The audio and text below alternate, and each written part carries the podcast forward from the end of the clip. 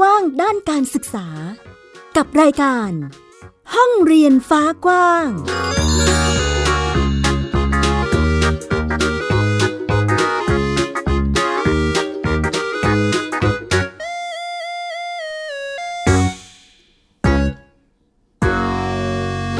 สวัสดีค่ะ คุณผู้ฟังต้อนรับคุณผู้ฟังทุกท่านค่ะ เข้าสู่รายการห้องเรียนฟ้ากว้าง กลับมาพบกับดิฉันอัยดาสนศรีเช่นเคยนะคะ กับวิทยุไทย PBS ค่ะ www.thaipbsradio.com นั่นเอง วันนี้ห้องเรียนฟ้ากว้าง มีประเด็นเรื่องราวเกี่ยวกับการศึกษามาเล่าแล้วก็พูดคุยให้คุณผู้ฟังได้ติดตามรับฟังกันอีกเช่นเคยนะคะ วันนี้ค่ะ เรื่องราวเกี่ยวกับ การเรียนรู้ การเปิดเทอม การปิดเทอมในช่วงนี้ก็เรียกว่า ต้องปรับตัวกันไปแหละค่ะ จากสถานการณ์การแพร่ระบาดของไวรัสโควิด -19 นะคะคุณผู้ฟัง และสัปดาห์ที่ผ่านมาประเด็นที่เป็นผลมาจากวิกฤตโรคระบาดโควิด -19 นี้ ก็ทำให้ผู้ปกครองรวมไปถึงน้องๆหลายคน อาจจะเกิดความกังวลขึ้นมาได้ ก็คือมติคอรมอค่ะ มีผลให้เลื่อนการเปิดเทอม ประจำปีการศึกษา 2563 จากเดิมเนี่ยก็คือวันที่ 16 พฤษภาคมนี้นะคะ เลื่อนออกไปจากเดิมเกือบ 2 เดือนเลยทีเดียวค่ะ ก็คือจะไปเปิดเทอมอีกที่วันที่ 1 กรกฎาคม จากประเด็นนี้ โอ้โห เท่าที่ดิฉันได้มอนิเตอร์ผ่านทางหน้า Facebook ของตัวเอง ก็มีหลายคนเหมือนกันนะคะที่รู้สึกเป็นกังวลเหมือนกันว่า เอ๊ะ ปิดเทอมนานขนาดนี้เนี่ยจะเลี้ยงลูกยังไงดี จะสอนลูกยังไงดี เพราะว่าเวลาว่างเยอะเหลือเกิน หรือเด็กๆ บางคนก็อาจจะเป็นกังวลเหมือนกันนะคะว่า โอ้โห แล้วนี่จะเปิดเทอมไปแล้วจะยังไงดีนะ จะ อ้โหมันหลายความกังวลมากค่ะ คุณผู้ฟัง ดังนั้นวันนี้เราจะเปิดกันด้วยเรื่องนี้นะคะ คุณผู้ฟังเราจะไปดูกันสิว่าน้องๆเขามีความกังวลเกี่ยวกับเรื่องอะไรกันบ้าง ไปติดตามกันค่ะ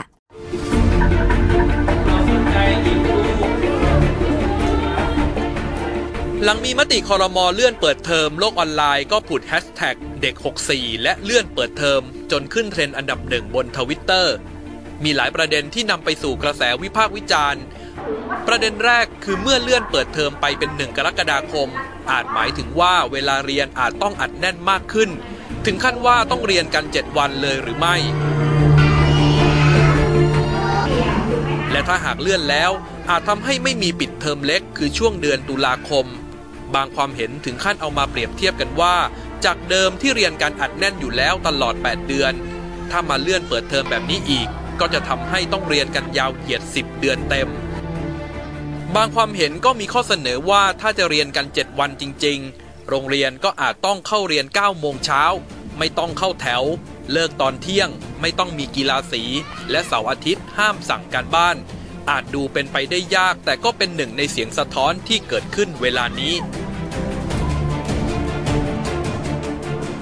อีกประเด็นที่เด็กๆ กังวล คือช่วงเวลาเลื่อนเปิดเทอมจะไปคาบเกี่ยวกับการสอบเข้าม1ม4รวมถึงการสอบเข้ามหาวิทยาลัย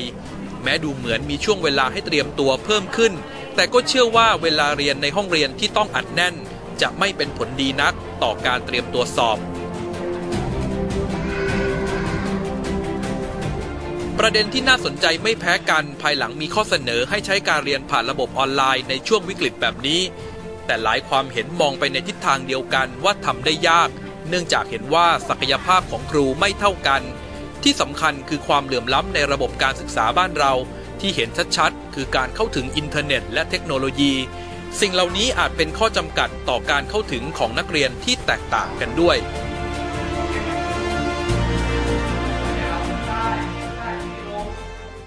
จากที่มีการพูดกันนะคะคุณผู้ฟังว่าเรื่องของการเรียนแบบออนไลน์เนี่ยมันจะยิ่งทำให้เกิดความเหลื่อมล้ำหรือเปล่าเนี่ยแต่สำหรับเด็กนักเรียนในเมืองบางส่วนที่ผ่านมาเนี่ยทางโรงเรียนเองก็มีการปรับรูปแบบการเรียนการสอนมาเป็นแบบออนไลน์นะคะก็คือ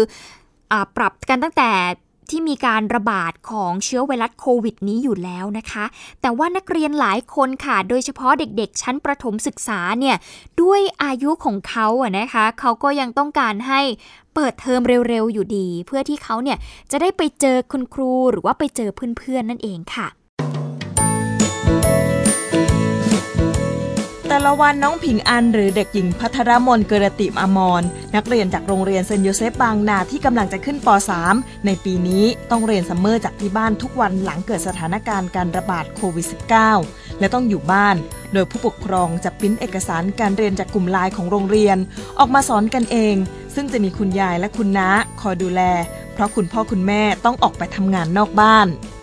พ่อแม่ของน้องเนี่ยยังต้องอมีการไปทำงานอยู่นะคะ เพราะว่าบริษัทเนี่ยยังไม่ปิด คราวนี้เราก็เลยให้คุณยายเนี่ยทำการสอนน้องไปนะคะ โดยที่อ่าคุณครูเนี่ยก็จะส่งชี้เรียนมาทางราย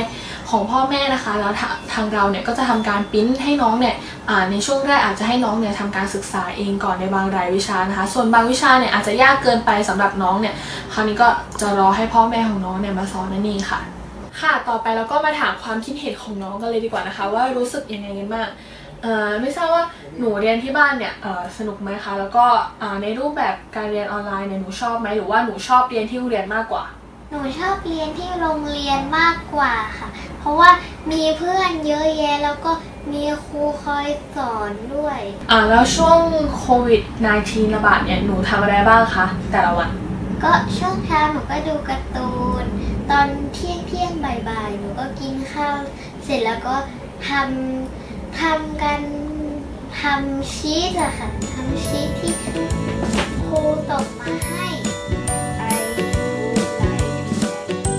ไม่ต่างจากบ้านของน้องยูโรทิวรทันทิวระจิราวัตรนักเรียนจากโรงเรียนอสัมชัญสมุทรปราการชั้นป .3 ที่กำลังจะเริ่มเรียนออนไลน์ทั้ง 9 วิชาผ่าน YouTube ในวันพรุ่งนี้ ขณะที่วันนี้ก็เรียนภาษาอังกฤษนอกห้องเรียนไปแล้วบางส่วน ซึ่งเรียนวันละหนึ่งชั่วโมง Done Okay, young, old, old. Hey, what happened to you? Your face? Me also, I have a heart. แม้ขณะนี้หลายที่ผู้ปกครองจะปรับตัวเพื่อให้ลูกเรียนออนไลน์ที่บ้าน เพราะความจำเป็นในช่วงโควิด -19 ระบาด โดยเฉพาะระดับประถมศึกษาขึ้นไป แต่บางครั้งการอยู่บ้านก็อาจทำให้เด็กปฐมวัยบางส่วน รู้สึกเหงาและเครียดได้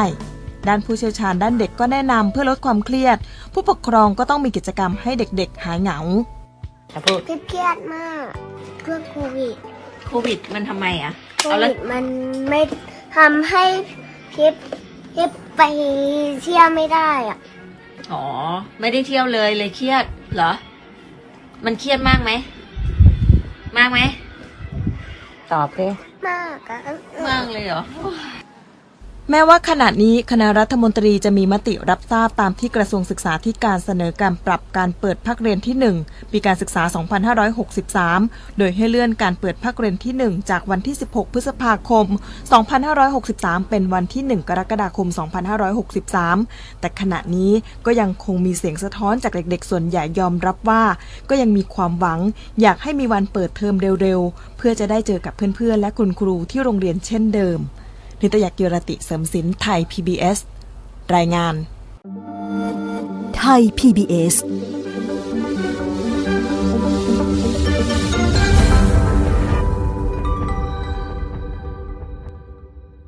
ผู้ปกครองอีกกลุ่มที่ดูจะไม่ได้รับผลกระทบจากการเลื่อนเปิดเทอมมากนักก็คือ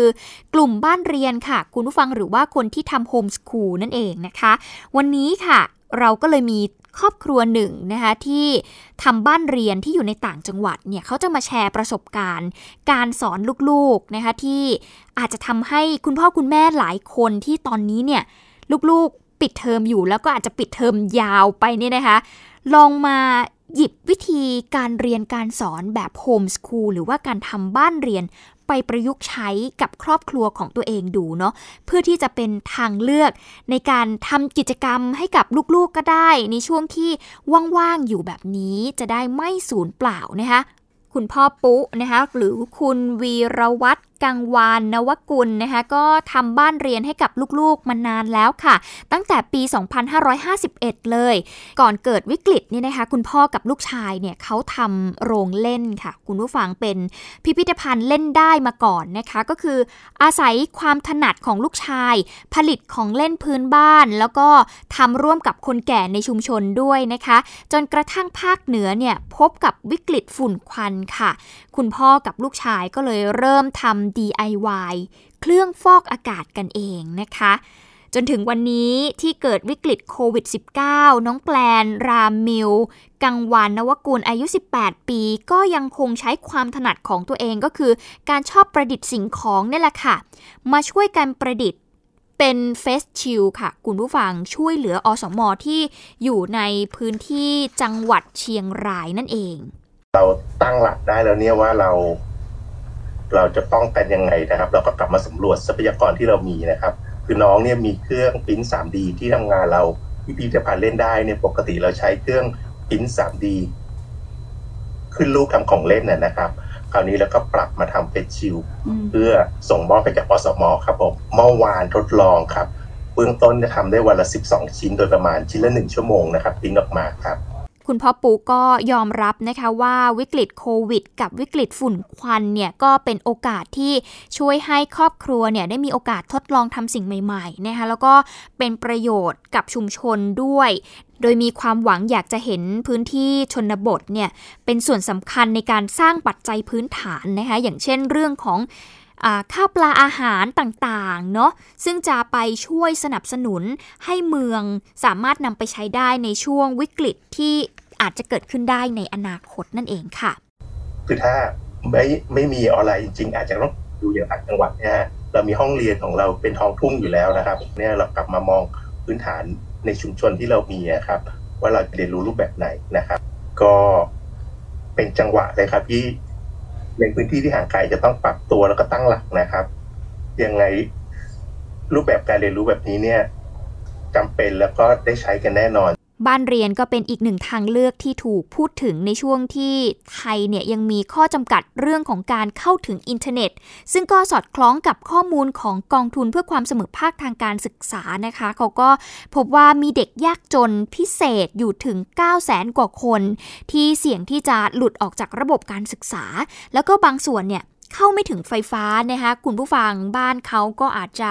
อออยู่ในพื้นที่ชนบท อยู่ในพื้นที่ห่างไกลอะไรอย่างเงี้ยนะคะ นักวิชาการด้านเทคโนโลยีการศึกษาเองก็ประเมินนะคะว่า ระบบออนไลน์เนี่ยมันจะไปยิ่งเพิ่มความเหลื่อมล้ำเข้าไปอีก ดังนั้นรัฐบาลจึงจำเป็นจะต้องหาช่องทางอื่นๆนะคะเพื่อให้เด็กเนี่ยสามารถ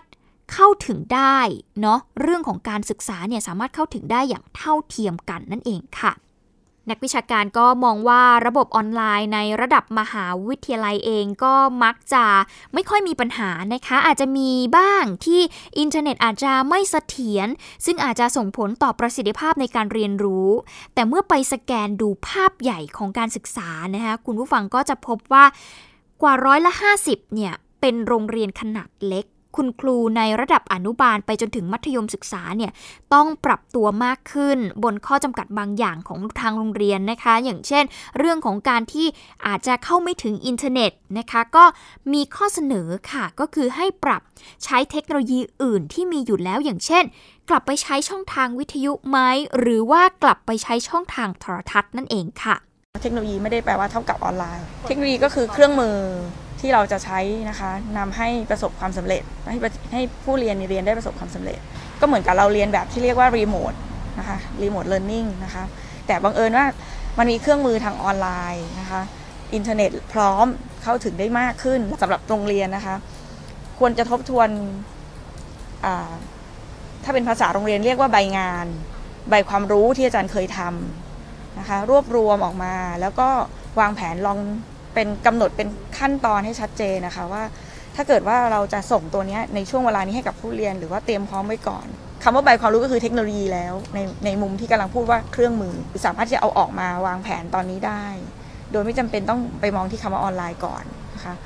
นักวิชาการด้านเทคโนโลยีการศึกษาเองก็ย้ำนะคะว่าคุณครูไม่ควรที่จะมองหาเครื่องมือก่อน แต่ควรที่จะวิเคราะห์ผู้เรียนก่อนเป็นอันดับแรกนะคะ ถ้าผู้เรียนเป็นเด็กเล็กผู้ปกครองเนี่ยจำเป็นจะต้องเข้ามาเป็นผู้ช่วยครูนะ เพื่อที่จะรักษา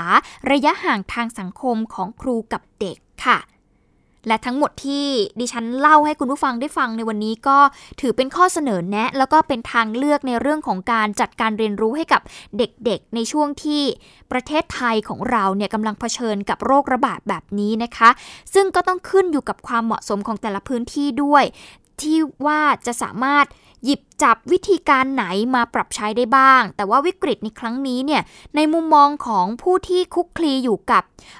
ประเด็นด้านเด็กหรือว่าครอบครัวเนี่ยก็มีข้อเสนอที่น่าสนใจค่ะ ก็คือต้องการให้ผู้ปกครองเนี่ยนะคะใช้เวลาที่ลูกหยุดอยู่บ้านนานๆเนี่ยให้คุ้มค่ามากที่สุด โดยใช้ความสัมพันธ์ในครอบครัวนั่แหละค่ะ พูดคุยซัก ถาม อาจจะพูดคุยกันในประเด็นโควิด ที่เกิดขึ้นตอนนี้ก็ได้นะคะเพื่อที่จะสร้างทักษะการเอาตัวรอดให้กับพวกเขา สร้างความมีวินัยในตัวเอง เพื่อที่จะเป็นเกราะป้องกันให้กับลูกๆ เพื่อที่พวกเขาจะสามารถก้าวข้ามวิกฤตได้อย่างเข้าใจนั่นเองค่ะเพราะฉะนั้นใช้วิกฤตให้เป็นโอกาส แล้วก็สร้างการเรียนรู้ร่วมกันในครอบครัว แล้วก็หันกลับมามอง สัมพันธภาพที่ดีต่อกันในครอบครัว บางทีคำถามที่มันดูเหมือนยาก แต่มันเป็นคำถามที่มันตั้งคำถามให้เด็กว่าทำไมมันถึงได้เกิดโควิด -19 เนี่ย เอ๊ะเคอร์ฟิวคืออะไร เนี่ยที่ผ่านมาเนี่ย คือคือก็เขาไม่รู้อะ เพราะฉะนั้นมันเป็นเรื่องที่เราต้องหาความรู้ แล้วลูกมีคำถาม เราก็บอกให้เขาฟังว่ามันคืออะไร เพราะฉะนั้นเราไม่สามารถที่จะไปที่นั่นได้ เพราะเรา กำลังอยู่ในสถานการณ์ฉุกเฉินทำไมเราไปไหนไม่ได้ ไปทำงานไม่ได้เลย เนี่ยเขาจะมองเห็นภาพรวมไงฮะที่ผ่านมาเรา เราอาจจะสอนเด็กเป็นเรื่องๆสอนเด็กเป็นเรื่องๆแต่ว่าสถานการณ์โควิด -19 เนี่ย มันทำให้เห็นภาพรวมที่สอดแทรกการเรียนรู้ได้ค่ะ ก็เรียกว่าเป็นข้อเสนอแนะนะคะ คุณผู้ฟังเราจะเห็นได้ว่า ตอนนี้คนที่เรียกได้ว่าสำคัญที่สุดในช่วงวิกฤตแบบนี้ แล้วก็การเรียนรู้ของลูกๆ นั่นก็คือผู้ปกครองหรือว่าคุณพ่อคุณแม่นะคะ คุณผู้ฟังที่จะเป็นผู้ที่จะช่วยส่งเสริมการเรียนรู้ให้กับลูกๆได้นั่นเองค่ะ Worldwide Education แต่พูดถึงเรื่องของสถานการณ์การศึกษา ไม่ใช่แค่ประเทศไทยเท่านั้นนะคะ คุณผู้ฟังที่ได้รับผลกระทบจากโควิด -19 แต่ 184 ประเทศทั่วโลก ก็มีชะตากรรมไม่ต่างกันค่ะ วันนี้ดิฉันหยิบเอาเรื่องราวจาก The Active นะคะเขาไป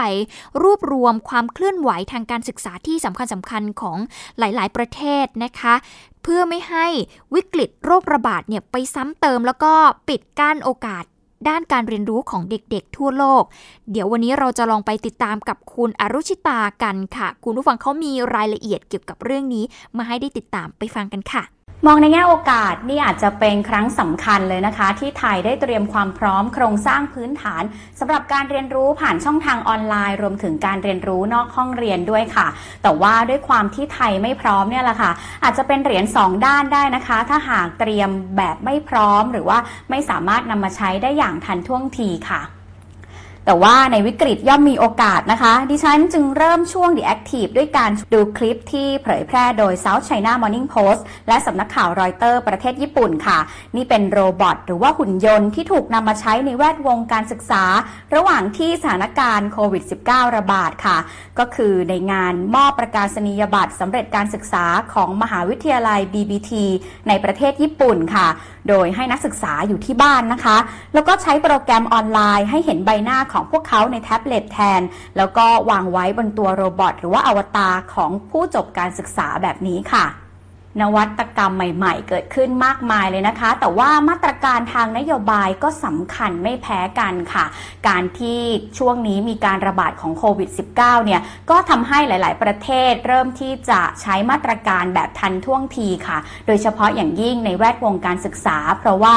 หากไม่มีการเตรียมพร้อมและสั่งการอย่างรวดเร็ว อาจทำให้เด็ก ๆ และคนวัยหนุ่มสาวต้องตกหล่นจากการศึกษาด้วยค่ะ เช่นที่อังกฤษนะคะ มีนักเรียนด้อยโอกาสกว่า 1 ล้านคนค่ะ ที่ฝากท้องไว้กับอาหารมื้อเที่ยงในโรงเรียน รัฐบาลจึงวางแผนฉุกเฉิน เพื่อให้แน่ใจว่าพวกเขาจะมีอาหารรับประทานในช่วงปิดโรงเรียน โดยแจกคูปองเพื่อนำไปใช้ซื้ออาหารจากซูเปอร์มาร์เก็ตค่ะ บางโรงเรียนหยุดการเรียนการสอน แต่ว่ายังเปิดครัวทำอาหาร เพื่อให้นักเรียนที่ขาดแคลนรวมถึงนักเรียนพิการและกลุ่มพิเศษด้วยนะคะ ส่วนเรื่องการเรียนการสอนนั้น รัฐบาลอังกฤษร่วมกับสำนักข่าว BBC ค่ะ ออกแบบฐานข้อมูลแหล่งเรียนรู้ออนไลน์ ให้นักเรียนได้ศึกษาด้วยตัวเองที่บ้านค่ะ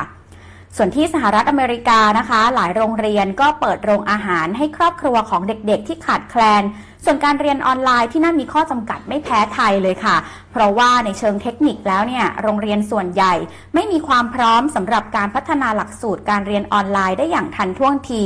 เพราะว่ารัฐบาลกลางก็ไม่ได้อุดหนุนงบประมาณด้วย แต่ว่าในหลายรัฐนะคะ ก็ร่วมมือกับสถานีโทรทัศน์ท้องถิ่น ออกอากาศเนื้อหา บทเรียนแก้สถานการณ์ไปก่อนค่ะ เพราะว่านักเรียนบางส่วนไม่มีความพร้อมเข้าถึงอินเทอร์เน็ตนะคะ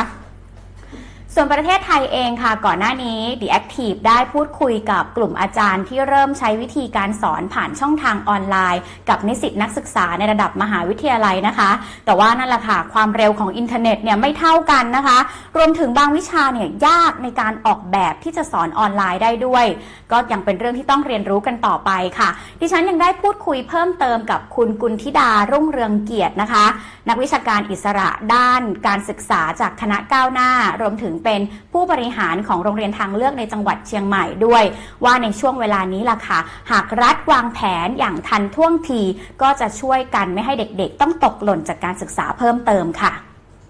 กระทรวงเองควรมีเหมือน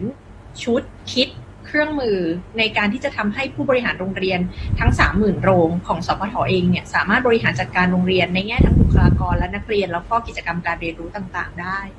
ให้สะดวก เพราะมันปลิมันจะเปลี่ยนไปเยอะมากนะคะ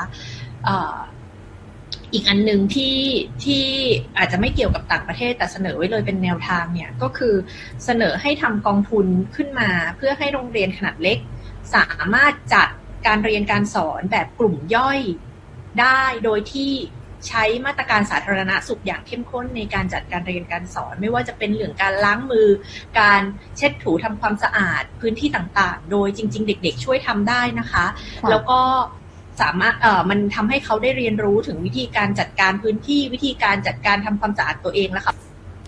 แม้จะเลื่อนเปิดเทอมออกไปถึง 1 เดือนครึ่งนะคะ ช่วงเวลานี้จึงควรจะเป็นเวลาทองเลยค่ะสำหรับการเตรียมความพร้อม ให้เด็กๆเนี่ยได้เรียนรู้ในช่วงที่โควิด -19 ระบาด เพราะว่าไม่มีใครรู้เลยนะคะว่าในวันที่ 1 กรกฎาคมนั้นเนี่ยสถานการณ์การระบาดจะเป็นอย่างไรค่ะ นอกจากนั้นช่วงนี้ควรจะเป็นช่วงที่ซักซ้อม แล้วก็ทำความเข้าใจกับผู้ปกครองรวมถึงชุมชนด้วยนะคะ เพื่อให้ช่วยกันเร่งปิดช่องว่างตรงนี้ ซึ่งหากทำได้ นี่จะเป็นโอกาสแล้วก็ความเปลี่ยนแปลงครั้งสำคัญในแวดวงการศึกษาของประเทศไทยเลยทีเดียวค่ะ Worldwide Education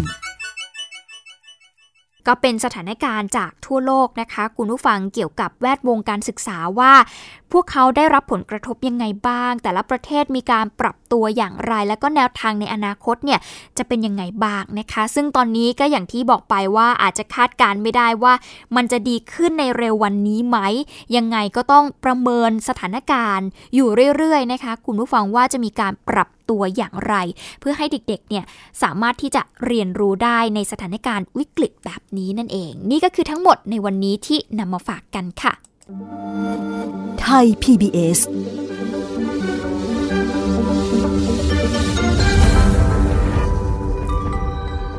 งหมดนี้คือห้องเรียนฟ้ากว้างที่ดิฉันนำมาฝากคุณผู้ฟังในวันนี้ค่ะ ใครที่อยากจะติดตามรับฟังสามารถฟังย้อนหลังได้ ผ่านทางเว็บไซต์ www.thaipbsradio.com หรือแอปพลิเคชัน Thai PBS Radio นะคะ วันนี้หมดเวลาแล้วค่ะ คุณผู้ฟังติดตามกันได้ใหม่สัปดาห์หน้า ดิฉันอัยดาสนศิลาไปก่อน สวัสดีค่ะ ติดตามรับฟังรายการย้อนหลังได้ที่เว็บไซต์และแอปพลิเคชัน Thai PBS Radio ไทย PBS ดิจิทัล Radio วิทยุข่าวสารสาระ เพื่อสาธารณะและสังคม